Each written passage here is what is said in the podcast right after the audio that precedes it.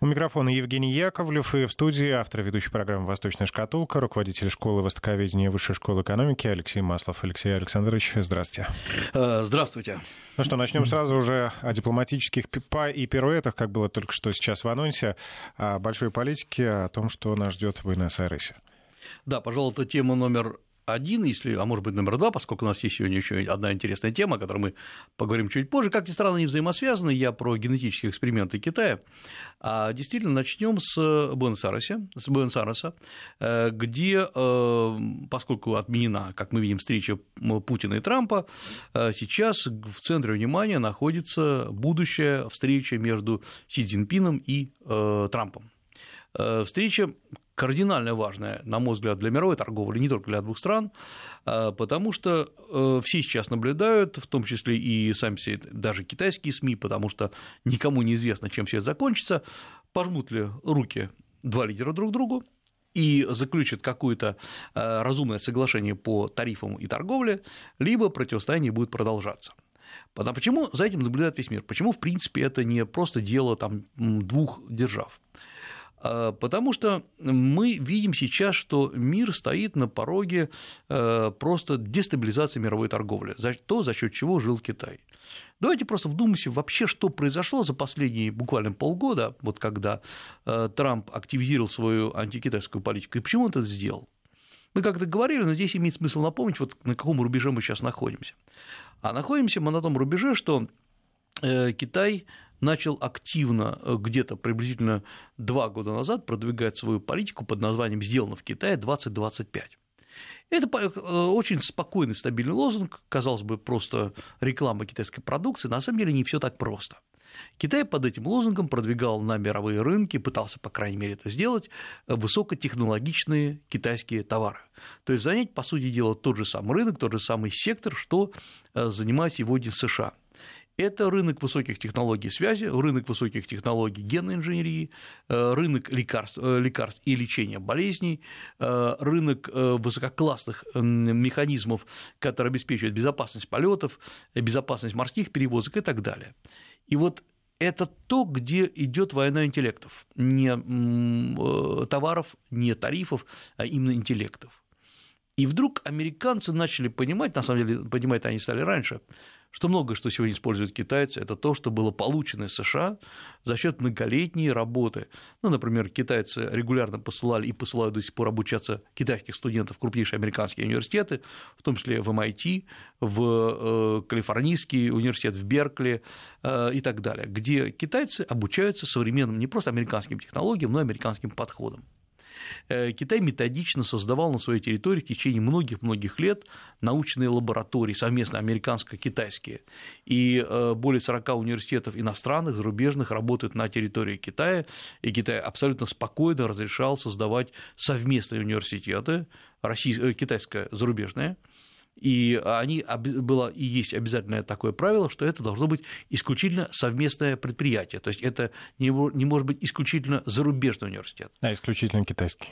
А он должен быть совместное предприятие, СП такое, можно, конечно, китайский, но почему это сделано? Потому что в этом случае Китай контролирует все в этом университете. Это СП, оно должно быть прозрачно для обеих, для обоих партнеров. Э, как работает лаборатория, он контролирует, какие эксперименты проводятся, какие материалы, реактивы закупаются, как реализуется научная продукция. И вот э, когда многие удивляются, а зачем в принципе Китай на свой рынок запускает иностранные университеты. Это же большая опасность для национальной системы образования. Посмотрите, у нас в России практически ну как, нету э, таких серьезных совместных университетов, которые бы были бы грандиозно работали, э, я имею в виду э, российско-зарубежных. В начале 90-х годов такие создавались, многие просто имитационные, виртуальные, какие-то реальные работали. Был там совместно российский и американский университет. Но, ну, в общем, мы не видим, чтобы эти университеты где-то на российском пространстве играли хоть какую-то роль. Потому что в России была главная задача по сути дела, э, контролировать национальный рынок образования. В этом тоже был и есть свой смысл, потому что мы контролируем тем самым идеологию, воспитание, российские технологии. А Китай впервые начал открывать свой рынок для зарубежного образования лет 15 назад. Это были такие небольшие совместные факультеты сначала, потом университеты. И вот сейчас на территории Китая работают такие совместные университеты, как э, университет, Нью-Йоркский университет на территории Шанхая, университет Ноттингем, британский университет на территории Нинбо, э, десятки небольших университетов британских по всему Китаю. И вот сейчас становится понятно, зачем это было сделано. Эти университеты обучали китайцев, грубо говоря, не выезжая из дома, обучали современным подходам, современным технологиям. Если мы посмотрим, что преподавалось, что там преподается, там мало преподается каких-то общегуманитарных дисциплин. Вы там не найдете какие-то в, редком, в редких случаях международные отношения или, э, например, там, э, всемирную историю, философию. Это э, китайцев не интересовало. То есть технологии, фармацевтика. Абс- абсолютно точно. Биотехнологии, IT-технологии. И вдруг оказалось, что а китайцы запускали, запускали, они не просто запускали эти университеты на свой рынок, а они э, софинансировали, например, они дарили в прямом смысле здание университета, то есть за свой счет их построили, а это, в общем, не дешевая вещь построить здание под университет. И э, они очень быстро утверждали э, лицензии этим университетам, и оказалось, что сейчас э, сами же американцы подготовили новое поколение китайцев, которые стали, грубо говоря, американским оружием, американскими технологиями воевать против США, то есть занимать ту же самую нишу, что занимает э, США. Э, это первое, что, на мой взгляд, очень серьезно напугало американцев вот в преддверии этой начала торговой войны. Второе, то, что наверняка их сильно напрягает, это то, что Китай действительно стал вокруг себя за последние несколько лет создавать в прямом смысле некий лагерь стран, преданных Китаю в рамках концепции «один пояс, один путь» и в рамках того, что Китай выделяет очень большие кредиты самым разным странам, от Колумбии до Латинской, до э, Бразилии, от э, Чехии до Лаоса и, например, Бирмы, Мьянмы, выделяет очень большие инвестиции. Эти страны, в общем, конечно, не просто преданы становятся Китаю, но они зависят от китайских инвестиций, от китайских инженеров. Ну, в общем, они, безусловно, опираются на китайский потенциал. И оказывается, что эти страны все больше и больше беспокоятся, чтобы Китай был устойчивым. Если что-то в Китае произойдет, э, понизится э, юань, э, не дай бог, не, не дай бог будет какая-то социальная... То это докатится и до них. Абсолютно правильно. То есть все стали не то, что любить Китай, а сопереживать. Это же их экономика. И вот, когда стало понятно, что Китай, куда движется Китай и что он делает, США и наносит вот этот очень, очень серьезный и важный удар. Формально, как мы видим, все начинается с торговых войн.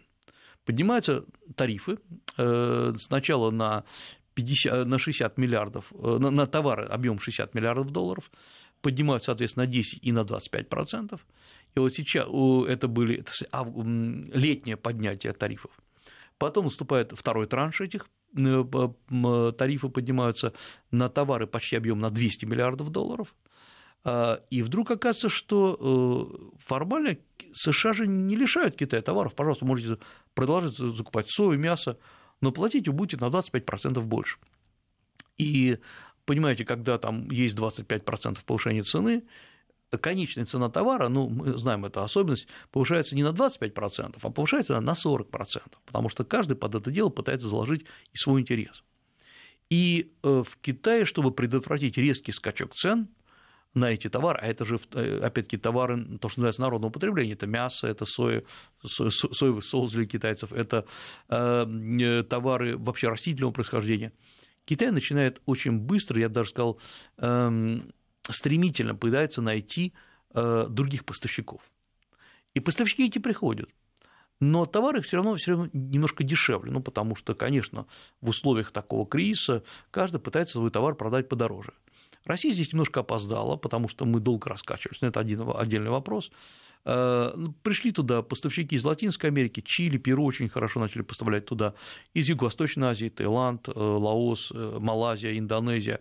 Индия начала поставлять очень много своих товаров, например, медицинского оборудования. То есть оказывается, что Китай пытается переформатировать рынок. Но самое главное, Китай начал заниматься своими проблемами, вместо того, чтобы расширяться. А он на это надеялся. Надеялся, что он дальше будет продавливать один пояс, один путь. И вот эм, э, сейчас оказывается, что Китаю вот вся эта конструкция, которую Китай выстраивал в течение многих лет, бережно выстраивал, очень методично выстраивал, оказалось, что она под ударом, потому что теперь многие рынки перекрыты, себестоимость существования Китая повысилась, потому что вот оказывается ушел, уходит дешевый американский рынок, куда можно было закачивать товары на миллиарды долларов, и эти уже миллиарды потом пускать на развитие одного пояса, одного пути, по сути дела, во многом, ну, надо откровенно говорить, антиамериканской конструкции. Э, и э, вот сейчас оказалось, что Китай, э, Китай стоит перед моментом истины. Китай ввел ответные меры, тоже повысил какие-то пошлины на американские товары, но это скорее то, что называется плевок в ответ. Нужно что-то, весь мир ожидает что-то, чего-то концептуального от Китая. И вот мы посмотрим, во-первых, должен выступать Си Цзиньпин на Буэнос-Айресском форуме, э, и э, э, что, какую речь, что он обозначит в, эти, в этой речи. Это будет, по сути дела, в ночь с пятницы на субботу по, по московскому времени, потому что, скорее всего, он будет говорить о новой концепции миропорядка, торгового миропорядка.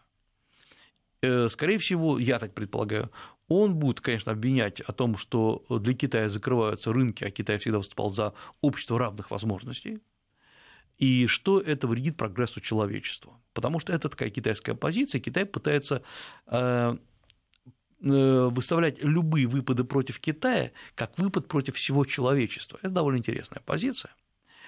Э, второй момент, который мы будем наблюдать, чем закончится встреча Трампа и Си Цзиньпина. Э, очень многие, скажем, и китайские, и американские предприниматели рассчитывают на то, что э, вот все, на этом, вот на этом хватит воевать, вот давайте даже зафиксируем те тарифы, тарифы, которые есть поднятые как есть, но больше не будем трогать эту тему. А, то есть э, хотя бы эти оставить? Хотя бы не поднимать дальше. Но при этом вот буквально на днях Эрнст, вчера, по-моему, Эрнст Янг делает опрос у американских и у китайских бизнесменов параллельный, считают ли они, что тарифы уберут, вот поднятые тарифы. Э, больше половины бизнесменов, которые, в общем, варятся в реальном бизнесе, говорят, что очевидно, что до 2020 года ничего убирать не будут, потому что американцы должны наиграться вот в эту игру. Ну, как сказал Дональд Трамп, миллиарды, в общем, идут, и неизвестно, что лучше э, повышенные пошлины или какое-то мировое соглашение торговое. Ну, конечно, понимаете, э, мы видим другую вещь. Трамп сумел навязать Китаю свою игру. Китай спокойно, не только Китаю, кстати говоря, всему миру, э, Китай спокойно играл свою игру, и здесь, мне кажется, сработала очень старая, старая ошибка, которую делает Китай в тот момент, когда он находится на пике своего развития. Это происходило в XIX веке, например, в период опиумных войн, точнее, предопиумных войн, то есть это 1810-20-е годы, когда Китай развивался очень мощно, когда Китай поставлял, производил более 25, а то и 30 процентов мирового ВВП, то есть больше, чем производит он сейчас. Когда Китай уже поставлял в начале XIX века товары по всему миру, причем он сам даже не возил их, возили там британцы, испанцы, португальцы. Китай контролировал цены и сам не пускал на свой рынок эти товары, э, иностранные товары, э, потому что Китай, э, он знал о внешнем мире, но этот внешний мир его почти не интересовал. И Э, Китай, несмотря на большую открытость, Китай, кстати говоря, всегда был открытый, торговцы приезжали в Китай начиная испокон веков, то есть никакой вот этой великой стены не было.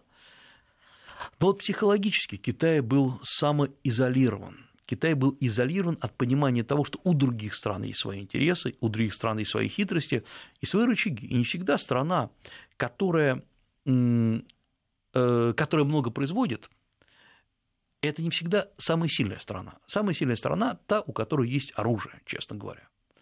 И вот в XIX веке э, западные страны, первоначально это была Великобритания, потом это уже и приснились и США, э, Испания, Португалия, Франция, Россия, в конце концов, Германия, они нанесли сильнейший удар по Китаю, по сути дела, превратив вот этот процветающий Китай, но забывший о внешнем мире, превратили в полуколониальное государство.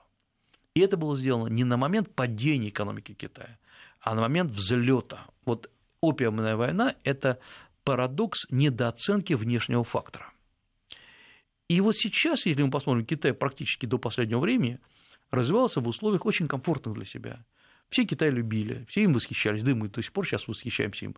Конечно, тот действительно подвиг экономический, который сделал Китай, ну, наверное, ни одна страна в новейшей истории не делала. Э, если не брать, э, конечно, чрезвычайный рывок э, России там, в 20-е 30-е годы ценой сталинских реформ и ценой жертв очень многих людей, Китай сумел обойтись без жертв.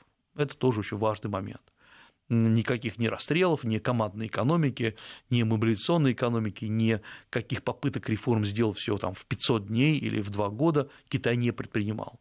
Китай изначально сказал, что мы будем проводить реформы, это были слова э, Дэн Сяопина еще в 1979 году, он сказал, что э, реформирование Китая займет столетия. То есть он не говорил, что завтра все будем хорошо жить. Поэтому никто не надеялся на быстрый прогресс, а он пошел быстрее, чем говорили. И это было приятно, это приятный обман, обманутое ожидание. И вот поэтому Китай успокоился, он шел вперед. Китай говорили, э, руководство Китая говорило, вы знаете, сейчас мы переходим к новой нормальности. ВВП не будет так быстро расти, но зато у нас будут развиваться новые технологии. А мы с ним будем выходить, выходить во внешний мир.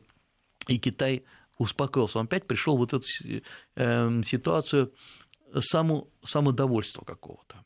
Но по большому счету план не поменялся, развитие в течение столетий. Абсолютно. Абсолютно. Потому что как Китай хотел и раньше, так и сейчас, Китай страна, которая, конечно же, пытается навязать свою культуру, точнее не культуру, а свою модель другим странам. А Китай не одинок, многие страны также пытаются навязать.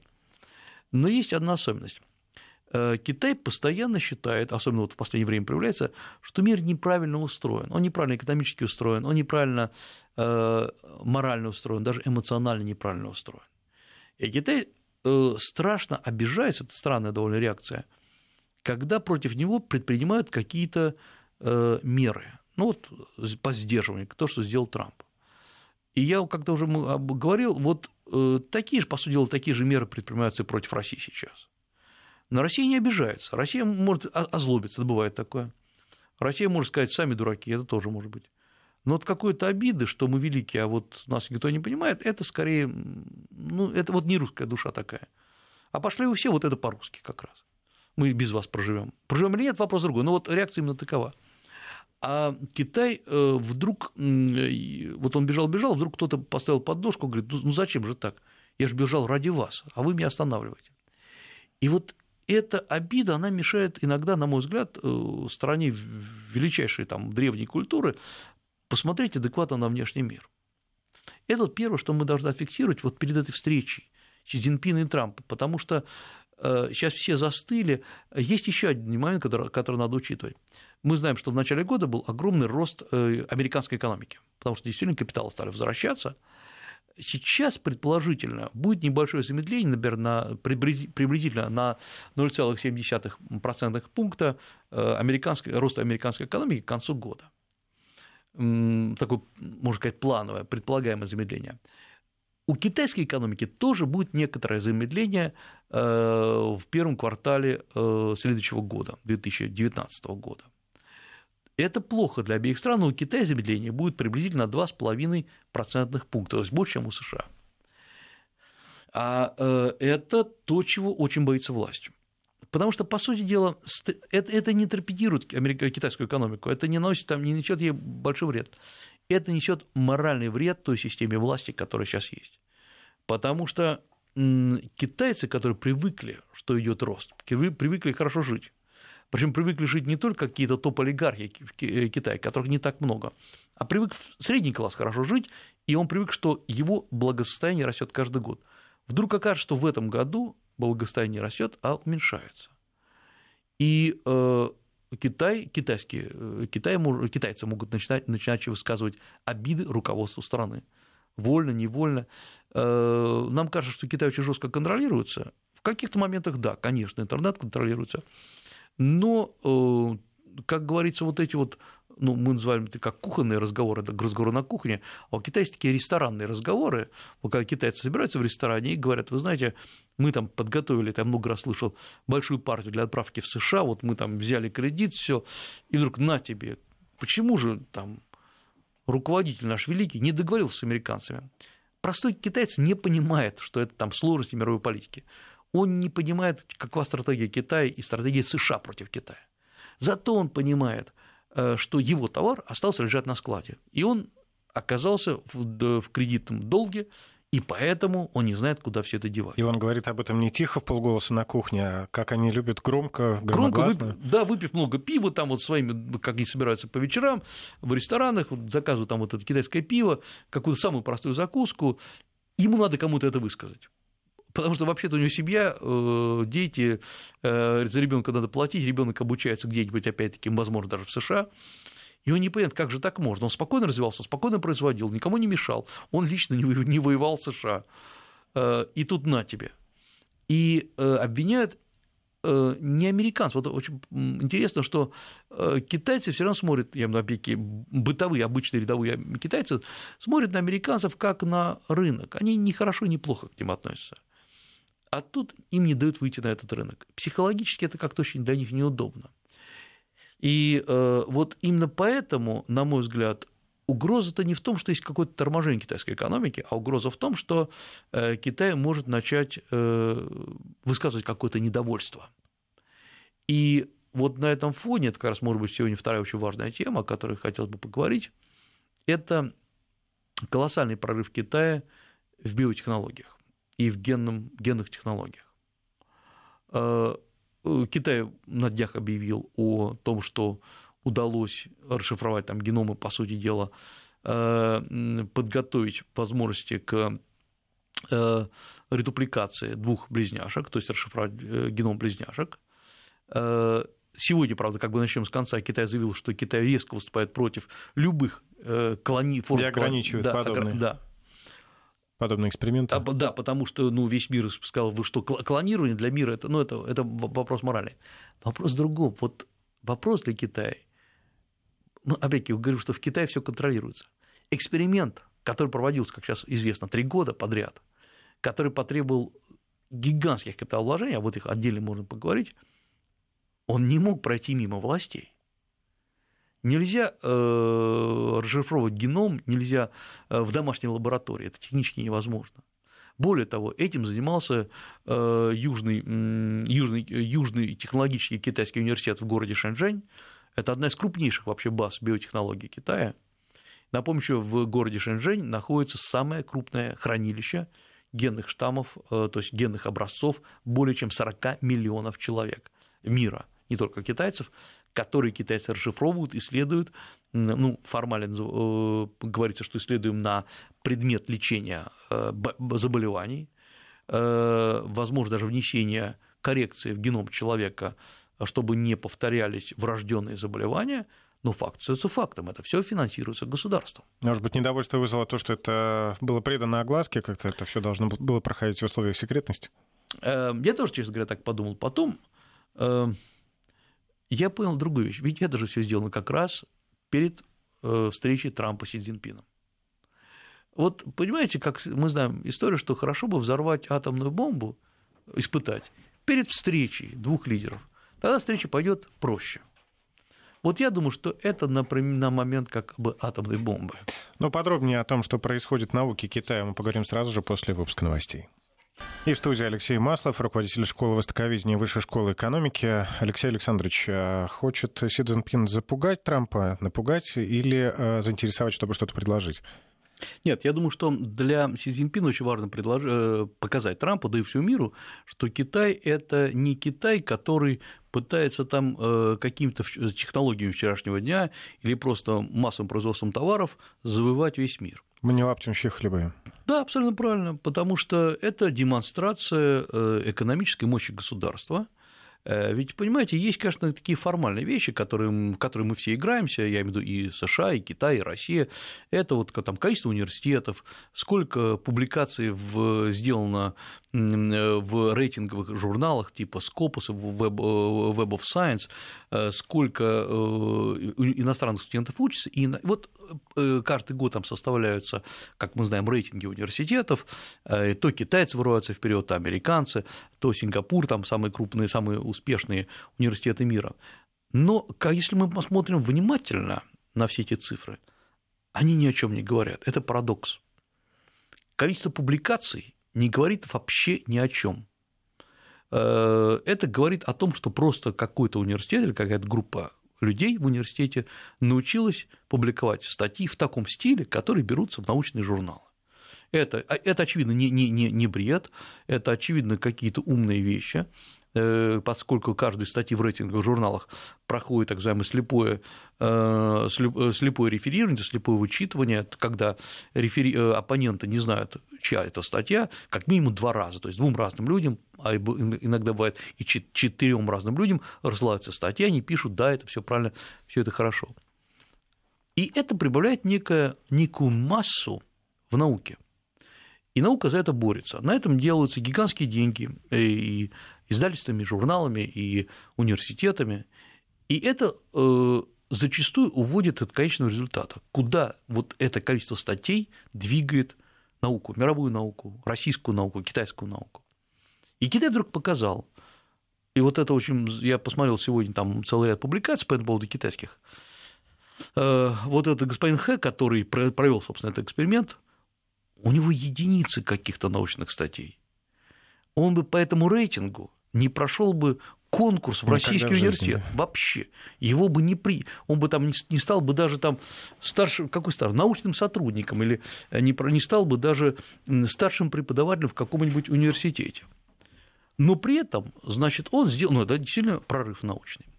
И вот Китай продемонстрировал результат, потому что Китай, Китай, китайское сознание – исторически так сложилось, оно абсолютно прагматично.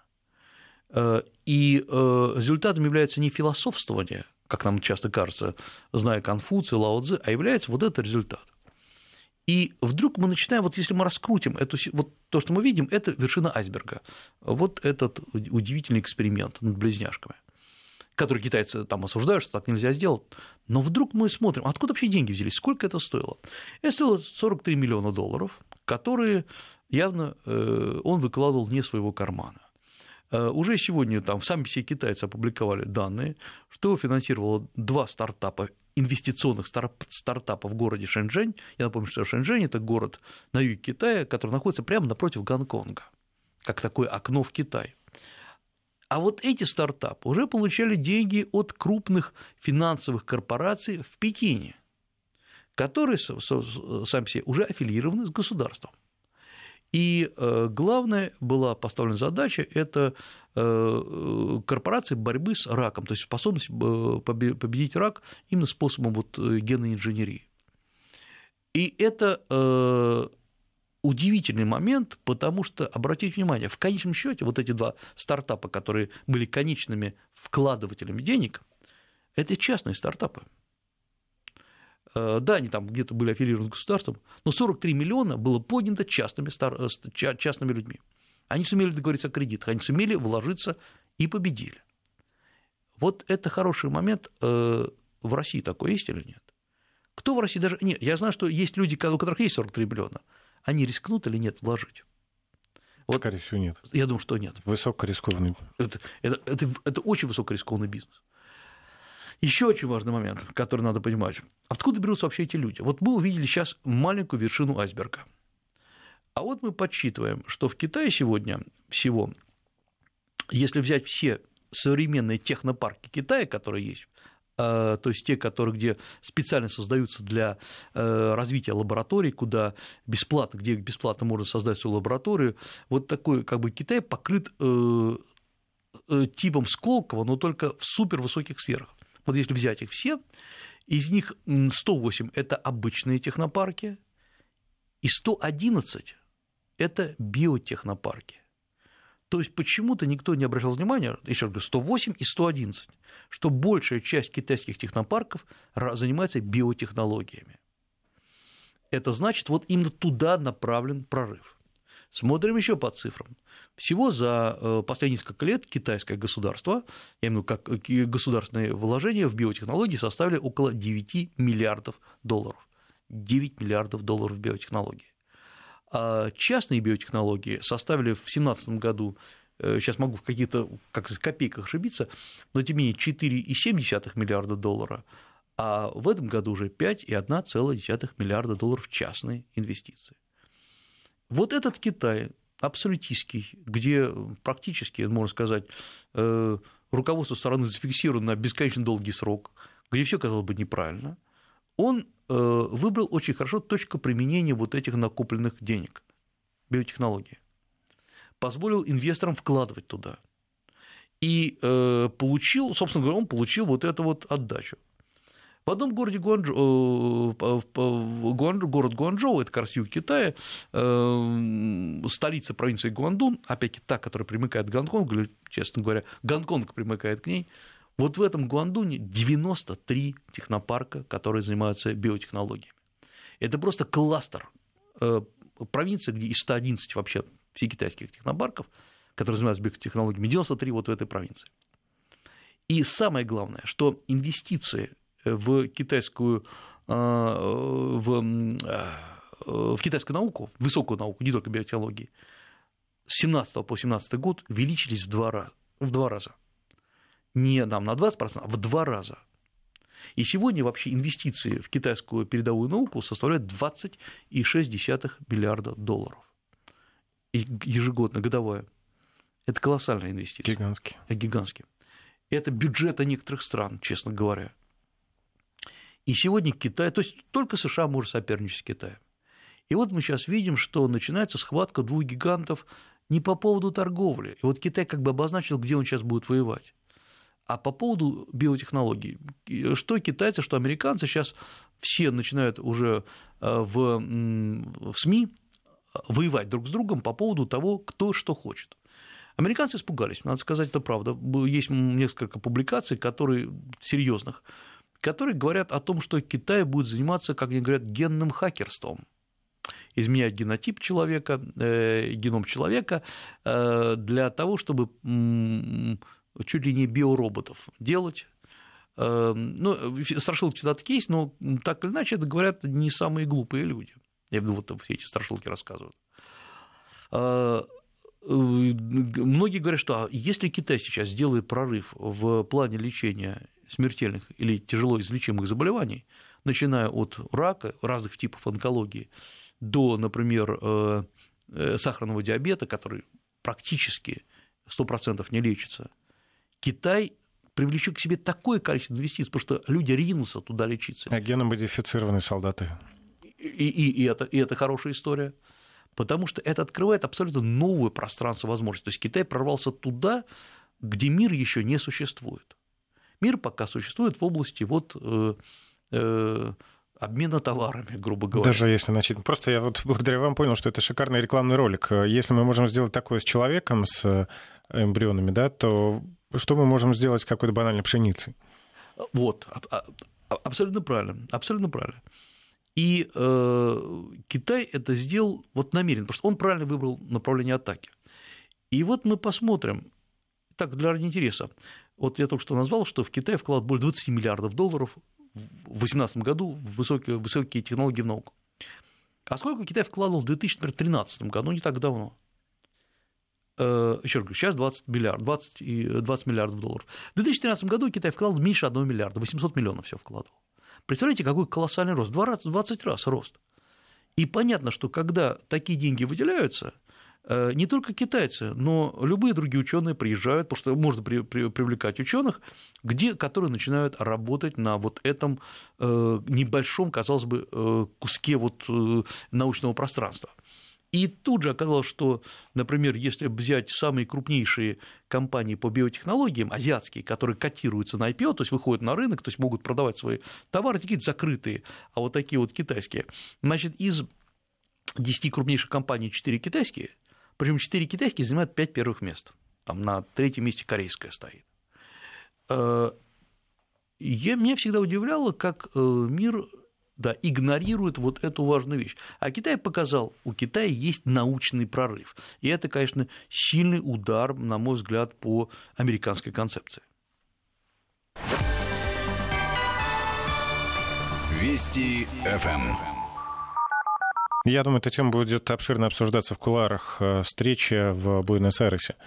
Э, я не исключаю, потому что, понимаете, Китай, он правильно все это дело представил. Во-первых, вовремя, а во-вторых, э, конечно же, эм, я думаю, что на Китай будут смотреть по-другому. Не только Трамп, я думаю, что, конечно, его там разведка клала, клала ему на стол подобные сведения, но э, оказалось, что вот многие сейчас э, идут публикации о том, что, а может быть, это область, где США уже отстали, потому что мы, конечно, в фантастических фильмах очень много что видим, э, там про биороботов и все остальное. А что в реальности происходит? И вот э, я обратил внимание, как научное сообщество реагирует. Это то, собственно говоря, о чем я говорил. Научное сообщество начало говорить о том, что, понимаете, организация мировой науки – это, к сожалению, сегодня организация отчетности этой науки. Вот эти статьи, это публикации, это KPI, а э, реальных прорывов очень мало. Китай показал, что прорыв возможен. Э, безусловно, США находятся где-то выше, где-то ниже. То есть они ни, ни, ни в коем случае не отстают, они во многом опережают. Но эти две страны начинают с собой спорить. Китай очень грамотно, кстати говоря, э, когда вот сейчас начались со всего мира посыпались обвинения, что это безобразие, э, Китай сказал, вы знаете, вы не о том думаете. Мы думаем о себе. Вот у нас, например, очень высокая смертность мужчин, самая высокая вообще причина смертности мужчин в Китае, 20,2% умирает от рака легких. Э, загрязнения страшные, многие мужчины курят, самые тяжелые курильщики в Китае, а самая большая, тоже там 20% смертность, причин смертности женщин – это э, развивающаяся мастопатия и рак груди, рак, молочной железы э, что тоже связано там с неправильным питанием, ну, со многими вопросами. Китай говорит, мы о себе заботимся, мы сейчас хотим, хотим вот победить вот эти болезни. И вот это тоже парадокс. Все говорят, китайцы будут делать действительно там киберроботов. Китайцы говорят, нет, нет, мы будем болезни лечить. Вы не о том говорите. Вот это они молодцы, потому что они сразу к себе вызывают симпатию. Мы не знаем, что они будут делать, но они все это дело правильно подали. И вот здесь как раз мы возвращаемся, наверное, к российской, может быть, ситуации, которая ну, всегда э, волей-неволей сравниваешь э, с Россией. Э, когда мы пытаемся вписаться в мировую повестку дня, оказывается, что мы не можем предложить чего-то прорывного такого, чтобы все ахнули и сказали «здорово». Вот абсолютно правильно. Сегодня значит, российский президент говорит о том, что э, мы сделали прорыв в военных технологиях, сейчас надо делать в гражданских технологиях. Это очень там, абсолютно правильная вещь, но главный вопрос – обратите внимание, китайцы же сделали прорыв не за, одну, не за один год. Китайцы, когда китайцы воров... обвиняли, что они воруют по всему миру технологии, они на, где-то на сворованных, где-то на купленных технологиях, купленных технологиях, они сделали свой прорыв. Сколько России понадобится, чтобы вернуться в это пространство? По каким-то направлениям и 10 лет, и 50 мало.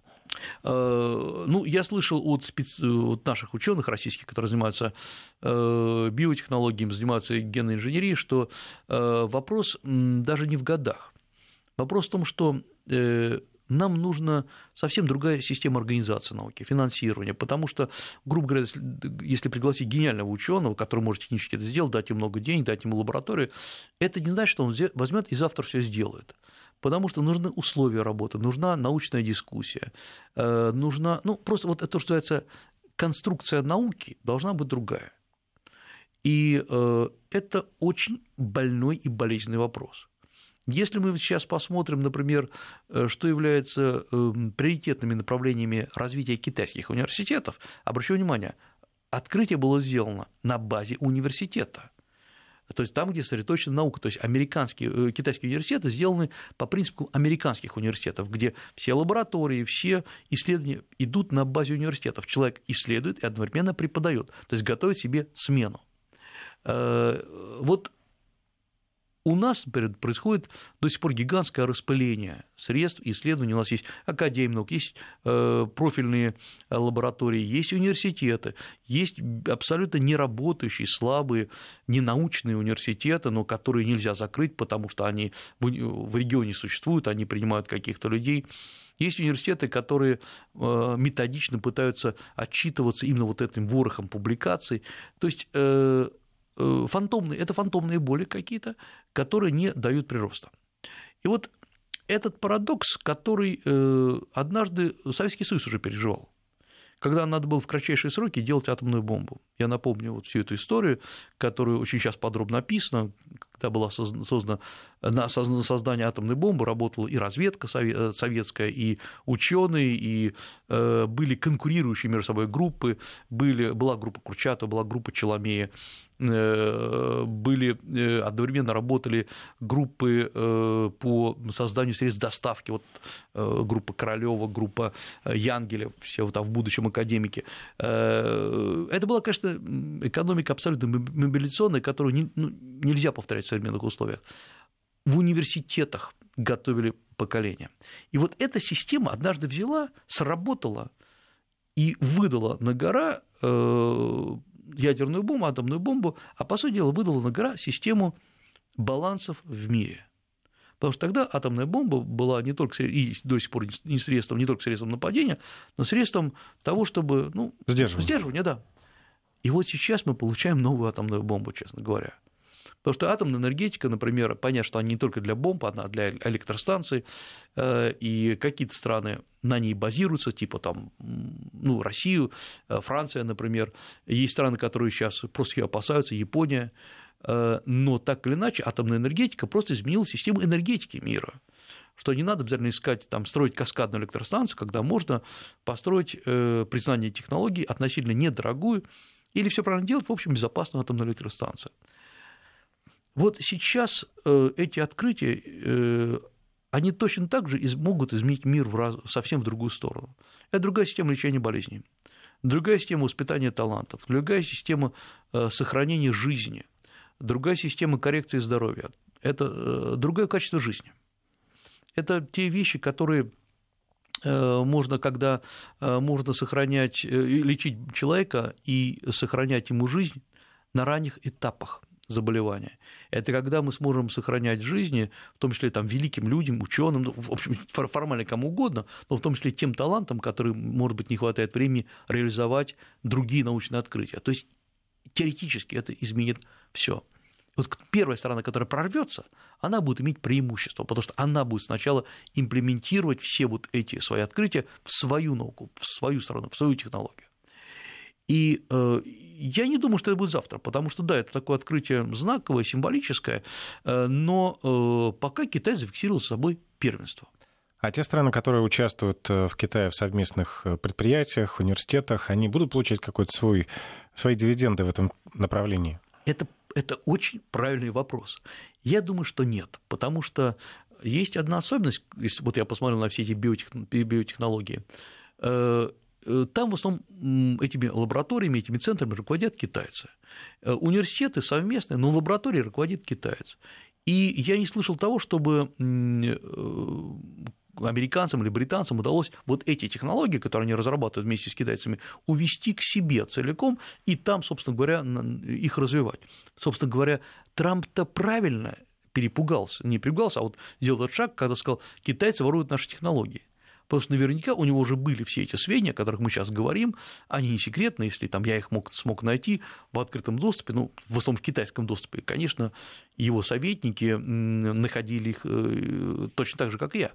Это значит, что э, Трамп попытался затормозить развитие Китая тогда, когда он мог и сейчас до сих пор может выйти на мир с новым предложением. Вот мы привыкли смотреть на Китай как на торговую державу, один пояс, один путь, и поэтому самое главное, не зная вот этих тенденций развития Китая, еще раз говорю, нет, они не секретные, э, специалисты о них знают, и китаисты о них знают, знают о них, безусловно, специалисты в области высокой науки. Ну, в общем, речь идет не о лошади и телеге, а гораздо... Конечно о, о более сложной композиции. И вот почему много раз, не только я говорил, многие специалисты говорят, что когда Россия что-то предлагает Китаю, иногда наши э, предложения кажутся немножко запоздалыми, немножко неадекватными. Мы заботимся сейчас о э, э, торговых операциях, о там, подъеме промышленности, что, безусловно, правильно. Но наша задача сейчас очень важна сделать Китаю предложение в том же русле, в котором сейчас мыслит Китай. Китай мыслит вот в русле вот этих биотехнологий. Э, создание совместных лабораторий, к сожалению, я думаю, запоздало с Россией Китаем. Я приведу всего пример, так сказать, под, под завершение нашей беседы. Э, несколько лет назад под городом Сянь, это старая древняя столица Китая, ныне столица провинции Шаньси, был сделан гигантский технопарк, где э, эм, были вложены миллионы долларов, вот, собственно говоря, технопарк того уровня, о котором мы говорили, э, где, куда Китай пригласил всех кого угодно, в том числе туда пришли и российские предприятия, российские крупные компании, технологические компании, и, и даже э, внесли некие небольшие взносы в их фонд. Э, с той поры прошло несколько лет, если я не ошибаюсь, три года.